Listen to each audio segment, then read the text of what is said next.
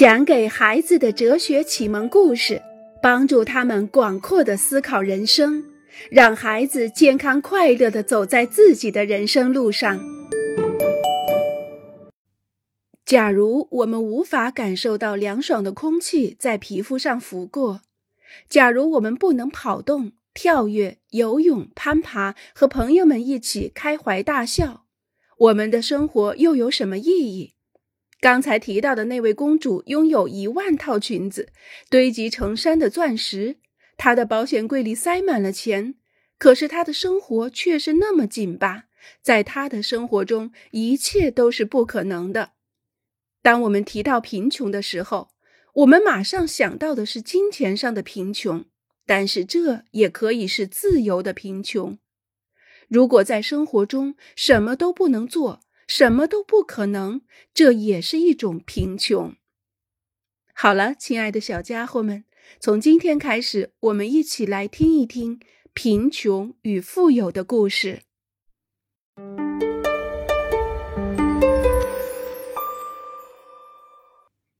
世界上最穷的人是那些生活在非洲一些小村庄里十岁左右的女孩子们，她们从来没有上过学。每天的生活内容就是寻找水源和食物。为了这些，他们每天要徒步走上两个小时，头上还要顶着很重的袋子。在其余的时间，他们要用大木棍捣木薯根，把木薯捣碎做成粉，煮熟了吃。他们在十二三岁的时候就会结婚嫁人，不久以后背上就背起了自己的第一个孩子。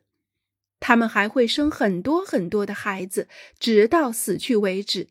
他们的平均寿命只有三十五岁。无论在世界的什么地方，在美洲、大洋洲、亚洲、欧洲或是非洲，都有这样的男男女女。他们一生的目标就是生存。这种极端的贫穷与悲惨，仿佛就是一座监狱。里面的每一个人都为了寻找吃喝，为了生存而挣扎。那么，对于那些不需要为了生存而拼命挣扎的人们来说，贫穷意味着什么？富有又是什么呢？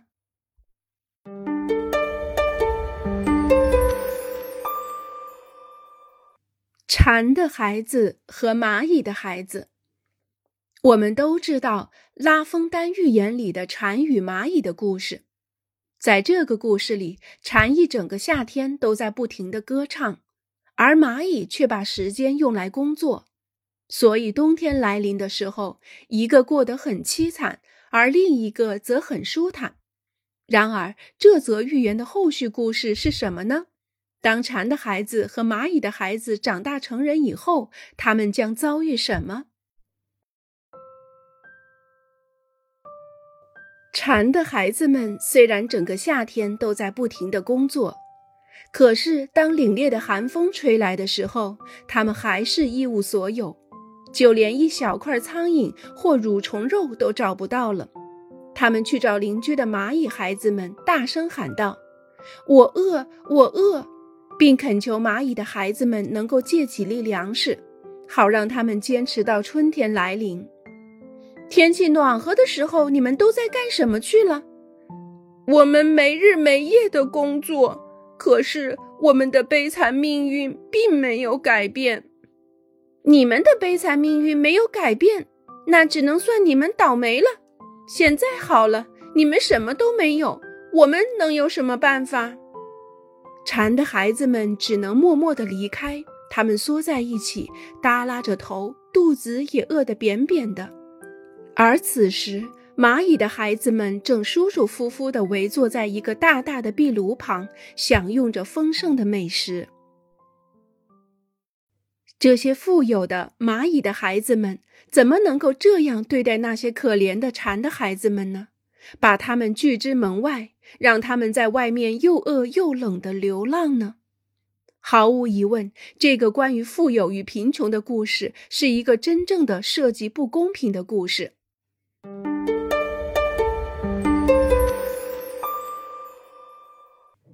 大盗罗宾汉有罪吗？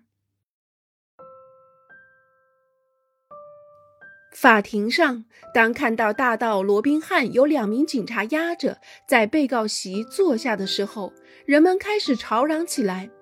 在他的对面，大厅的另一侧，那些有钱的先生和他们的律师们脸上开始绽露了笑容。这个臭名昭著的小偷终于可以被绳之以法了。被告，请起立。法官大声说道。你曾经偷过在座各位先生的钱财、珠宝和其他财物，你被控偷盗罪，并将会坐牢。你有没有什么要为自己辩解的？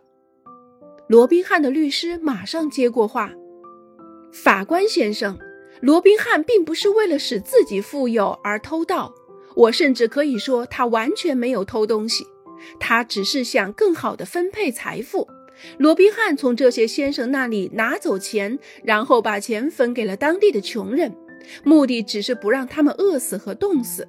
您会因为一个人去救别人而治他的罪吗？说得好，说得太好了！底下的人大喊道：“多么耸人听闻呐！”那些富人的律师们愤怒地说：“肃静！”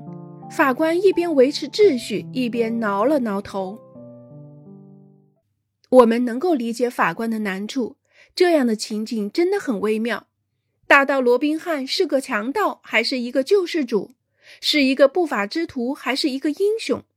我们可以把一个曾经救过无数人性命的人送进监狱吗？我们可以让一个偷过许多富人的强盗逍遥法外吗？法官的决定十分重要，其后果也将会很严重。